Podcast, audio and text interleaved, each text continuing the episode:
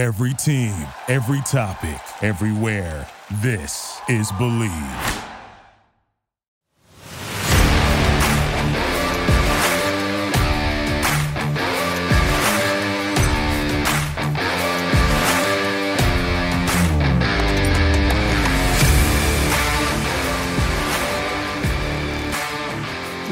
What's up, everybody, and welcome in to Commanding the Huddle. I am your host, Ryan Fowler. Today, ladies and gentlemen, we have reached week three of the NFL preseason. Commanders hosting the Cincinnati Bengals on Saturday at 6 o'clock to wrap up this slate of exhibition games. First off, I am so happy that there are no longer four preseason games. A month long, it drug on.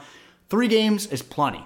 You get the starters in, you get the starters out depends what we're going to see this week. I, I, am not going to put it and sit here and say that we're not going to see anybody play, but you're not going to see a lot of the guys out there. It's just bottom line. Right? We're getting ready for week one. The focus is on September 10th and hosting the Arizona Cardinals at 1 o'clock to open the 2023 campaign. It is not on beating the Cincinnati Bengals. It may be over the last few years for the Ravens, right, to, to consistently just win every single preseason game, but you know that streak is obviously over with Washington taking them down last week. But you don't want guys getting hurt. Knock on wood, right? Offense, defense, special teams. You've seen even guys over these last few weeks like Ryan Palardy, who the team cut yesterday, punter, who was punting for Tress Way, allowing him to take a little bit of a break, allow him to now come in in week three and do his duties if he needs to, get one game's rep like he needs any. He doesn't. But just those little sort of transactions to where we are not just we're, we're not going to see a lot of the guys that are going to be strapped and suited up for you know 80% plus of the snaps on either side of the ball this year. That will come in week one. So we won't most likely and we should not see any of sam howell or you know jahan dotson and terry mclaurin and antonio gibson brian robinson guys in the front five the front four on defense last week. They didn't play against the ravens. Don't need to see them again. Maybe if you want to throw out a Quan Martin for a series or two, or potentially Khaleke Hudson get some reps at the second level. We'll see. But overall, the guys are going to make the 53. Guys that are locks for the 53, they will not be on the field against the Cincinnati Bengals again this Saturday at 6 o'clock at FedEx Field to wrap up the preseason. But today, we are going to preview the game and we are going to talk about about five to six guys that need to show out for the Burgundy and Gold this week because there are some position battles where spots are still open. Is it at wide receiver in the back end, wide receiver five, wide receiver six? Do they keep seven? Is it at edge? Andre Jones, KJ Henry, James Smith Williams. Who makes the cut there? Is it at corner? Right, the back end, your Rachad Wildgooses and Christian Holmes and Tariq Castro Fields. It looks right now that Washington's five corners and Kendall Fuller Benjamin St-Juste, Emmanuel Forbes, Quan Martin, and Danny Johnson are locks for this roster. But we're going to get into a, a, few positional battles where week three of the preseason, for, for some, it doesn't mean anything. But for also some guys on this roster, it means absolutely everything. Not just for their potential future in Washington, but their future as football players and in the NFL. Because if they're not here in Washington, on the 53 or on the practice squad, then there's 31 other ball clubs that are also looking for players as well. And there will be a lot of additions. And even in Washington, to where if there's a an edge rusher, is there potentially a corner or a tight end that they like from elsewhere that may get cut and they want to bring in, you may see that moving into next week. Cut down day is August 29th. So that is next Tuesday right? August 29th is the final cutdown day from Washington to get their final 53 to turn in their final roster to the NFL prior to week one. But today we are talking Commanders and Bengals. And again, I want to give you guys a few names to keep an eye out as we head in to this Saturday. And bottom line for me is front five. Um, the depth has a long way to go. Um, we saw Saahdiq Charles start with the ones against the Ravens. We saw Chris Paul working into the second half, really playing the entire game. Um, when you look at who's earned snaps along the front five for the Burgundy Gold so far this preseason, it's it's a lot of the guys that are twos and the threes, right? The back end guys, guys that may make the practice squad. Um, but, you know, it's Trent Scott. He's got 50 pass blocking snaps. Nick Gates, Sam Cosmi, Cornelius Lucas has had a really good preseason. I like what I've seen from him. As same from Ricky Stromberg, working at center, working at guard. I like what I've seen from him. I uh, want to see more from Braden Daniels. Um, him and Mason Brooks, the UDFA out of Ole Miss, have really shown up. Um, Brooks even at times looks, for in my opinion, and even the conversations that I've had with a few scouts in the building in Ashburn, that Brooks has looked better than Daniels, and that's not a great you know sign because you drafted Braden Daniels early on day three out of Utah, but and, and Mason is a UDFA that's really took a flyer on out of the SEC.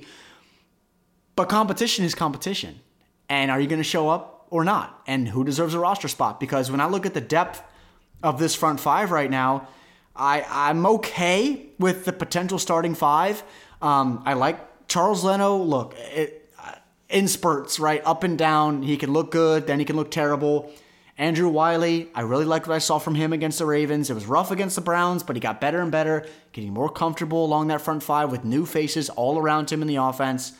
In the middle, Sam Cosmi, done a nice job at guard. Can't say anything else. Nick Gates was dominant against the uh, excuse me the Baltimore Ravens. He's going to be a nasty mauler within the interior and that anchor communicating to his left and to his right and making life that much easier for Sam Howell under center. I've talked about the left side line of scrimmage with Saahdiq Charles, and I mentioned Charles Leno, but the depth behind them, I mean, you look at Braden Daniels and Chris Paul, Stromberg, guys like Aaron Montero, Cornelius Lucas can provide you some swing guard value. He will 100% make this roster. I wouldn't even be shocked if he could play some guard for you as well. I've talked about that in prior episodes.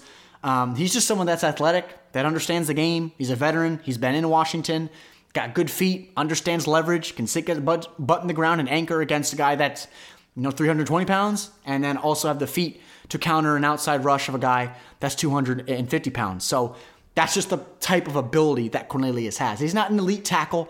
He's not going to make any All Pro teams or any Pro Bowl teams, but he's just someone that's a good player. And he reminds me a lot of Ty Nsekhe from years ago that just constantly came in and was that swing tackle, left tackle, right tackle, whatever you need him to do he could do it for you and do it well. So there's just the depth along this front five. I want to see guys like Tyler Larson against the Bengals. I want to see Nolan Laufenberg. I want to see Mason Brooks, as I mentioned at the top. I want to see Trent Scott because the team spent money to bring him in from Pittsburgh this offseason. So that's three or four guys right there that are battling for those.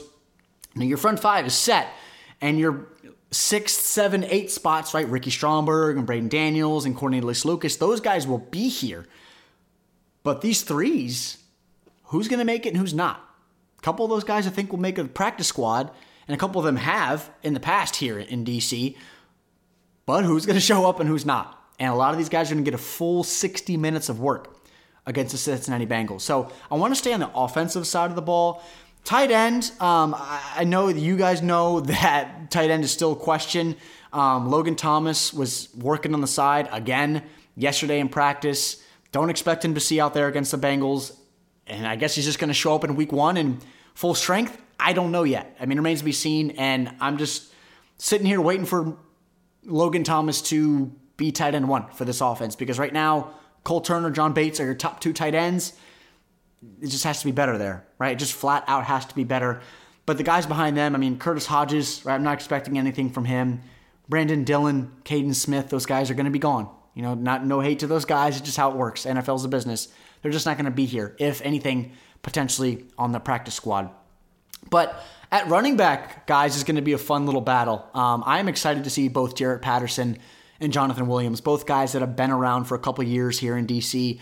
And with Brian Robinson and Tony Gibson and sixth round pick out of Kentucky, Chris Rodriguez, looking like roster locks. I know the fumble from Chris against the Ravens.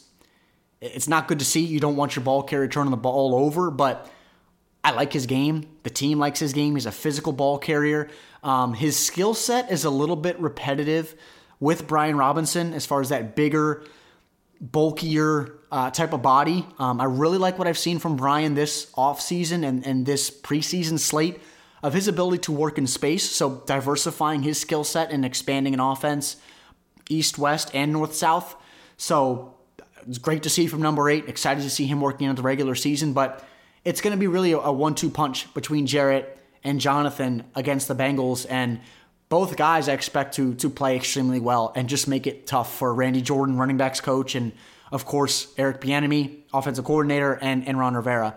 It's just gonna be tough because you get it. People will say you don't get relationships with these players and you can't get attached because it is a business. But when there's guys that like this, like Patterson and Williams, that show up, they're not afraid to stick their face in and pass pro. They're not going to be your RB1 or RB2s, but if you need them to show up, and we've seen the last few years, they show up. And it's not just someone to hand the ball off to and hopefully they get a yard or two. They've actually shown up and, and produced as well when given the opportunity, not turning the ball over, just doing things well and taking advantage of snaps. So excited to see both Jaret and Jonathan this week. I don't expect either of them right now to be roster locks. Does one of them make it? We will see. I just don't see four running backs on this roster again, unless they really want to convert Antonio Gibson to that dynamic flex weapon to where he's getting a majority of his snaps in space as a receiver instead of as a ball carrier. But I just don't see that fully moving into that role right now. So running back definitely to watch is Jaret Patterson and Jonathan Williams this week. At corner, I mentioned it at the top. Guys like Tariq Castro Fields, Rachad Wildgoose, uh, guys like Nick Whiteside, and your Kendall Smiths, who had a pick at the end of the Ravens game off Anthony Brown, DJ Sturgis. Now, those are the types of names that are going to be out there this week. But my focus is on Christian Holmes. And right now, he looks like CB6 on this roster. Drafted him last year, seventh rounder out of Oklahoma State. Long kid. He's physical, he's aggressive. He's looked really good in the preseason. Really liked what I saw from him against Cleveland, working downhill on the outside against Anthony Schwartz and David Bell. Just did a really nice job. And he's not somebody to be physical, not afraid to be physical at the line of scrimmage, both inside the contact window and coverage and defending the run as that perimeter defender. Um, it's a big game for him. It's a big game. I, I don't see them cutting a seventh round pick that proved to show his value last year, both on defense and special teams, and the progress that he's shown moving into year two. But when you got guys in front of you and you have a lot of competition, a lot of talent at certain spots, you can only keep so many guys. And if they want to keep more offensive linemen, and if they want to keep a potential seventh wide receiver, which I'm going to get to in, in just a second, that that Christian Holmes is on the outside looking in, but I don't see him sitting on a practice squad for two months and potentially waiting for an injury to happen to a guy at the top of the depth chart like a Benjamin St-Juste, Forbes, Quan Martin, or Danny Johnson. Just one of those guys. I just don't see that happening right now because I do think Christian Holmes is an NFL player, and I do think he deserves reps on a defense and special teams where I think he could be a core contributor. If it's not in Washington, it could be somewhere else because I really like what I've seen from Christian Holmes this year. He's just currently right on that bubble of in and out, and how he plays against the Bengals could potentially tell the story of his future in DC.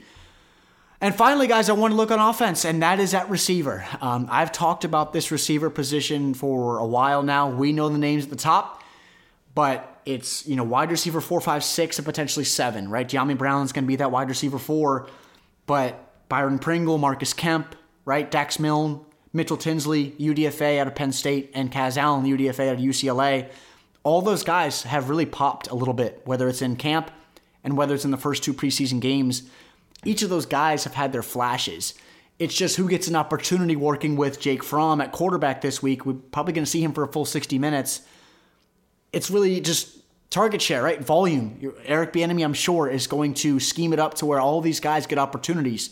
Um, Terry Jahan, Curtis, Dyami, I do not expect them at all to be in uniform. But Dax Milne, the UDFAs I just mentioned, and Tinsley and Allen, and, and Marcus Kemp, Byron Pringle, those guys, I expect them to play a full 60 minutes and rotate on the outside. And, and with that, too, with, with Kaz specifically, his ability as a special teamer, you know, last year it was Dax Milne as the primary punt returner and kick returner. And we I know we saw some Antonio Gibson back there. We've seen a bunch of bodies over the last few years jump back and return kicks on KOR and PR, but this is a situation to where special teams and your value both on offense and on teams could could really solidify a roster spot. And Washington kept six receivers last year at this time last year. You guys remember that. Alex Erickson made the team because he could provide some special teams value.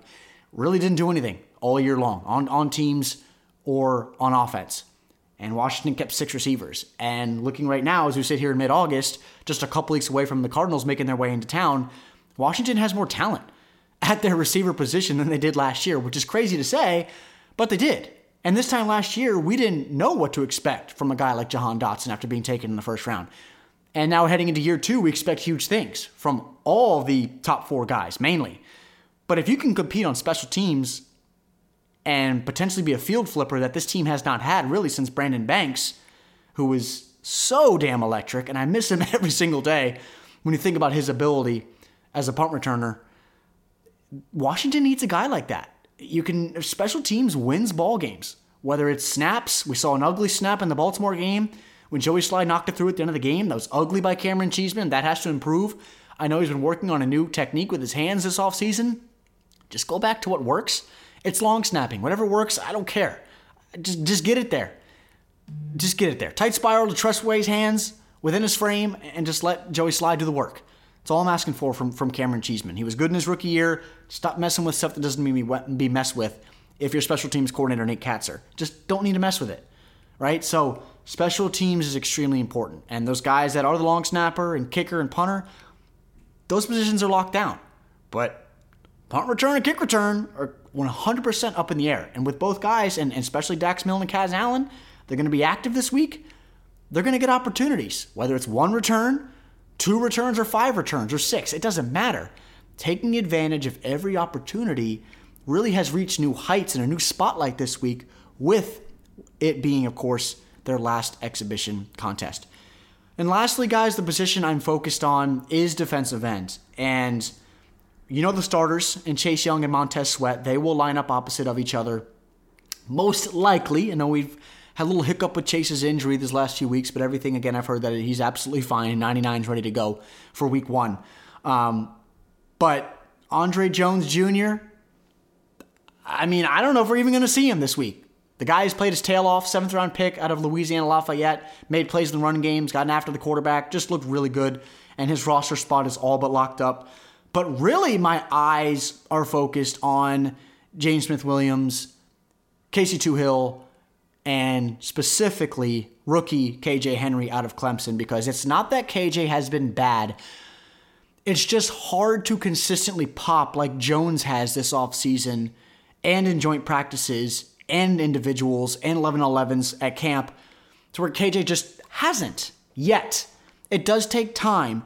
You guys know me. I've praised KJ Henry on this podcast, and I'd still like his game. It's not, you know, a couple preseason games and a month at training camp isn't going to completely sway me away from a guy that was really good at Clemson, has ACC experience, and just someone that has the profile and the, the athletic profile and the size, strength, power to be a good rotational piece along an NFL defensive line. So I do expect KJ to be out there against the Bengals this week, and I do expect him to get a ton of snaps. Hopefully, he gets at least three quarters of work because I want to see number 55. I want to see him align with his hand in the dirt.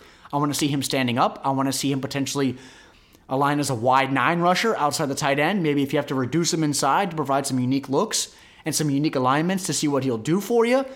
Who knows? Um, Jack Del Rio, be creative. Put him in some certain positions like they did at Clemson because that Tigers front seven as a whole was so unique and so talented to where you could put guys in different spots and ask them to do different things and succeed in different alignments. I want to see KJ do that this week because the guys around him most likely are bubble guys, and 95% of them just aren't going to be around. So I do want to see more from KJ Henry. I do expect him to be, again, in uniform against Cincinnati, and that is 100% a name that I'm going to have bolded, if not the biggest name that I want to see show up this week, again, home against Cincinnati. So that's just a quick hitting pod for you guys. I hope you guys enjoyed. I'm going to have an episode out for you as of now on August 30th. That's Wednesday, August 30th, the day after final cuts are made to go through the entire roster. Who made it at receiver? Who made it at edge?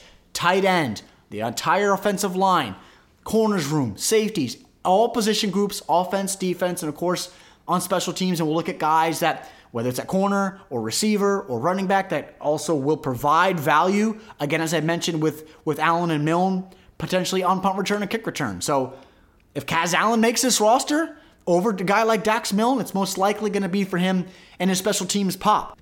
And those questions, which still are there for Ron Rivera are going to be answered this week. So, again, that's going to do it for today's episode. Hope you guys enjoyed. Again, next pod will be out Wednesday, August 30th to recap the entire roster and preview the, the final 53 as Washington heads into week one. So, always appreciate you guys' reviews, your likes, your shares, your subscribes. I'm on Twitter if you don't follow me already at underscore Ryan Fowler.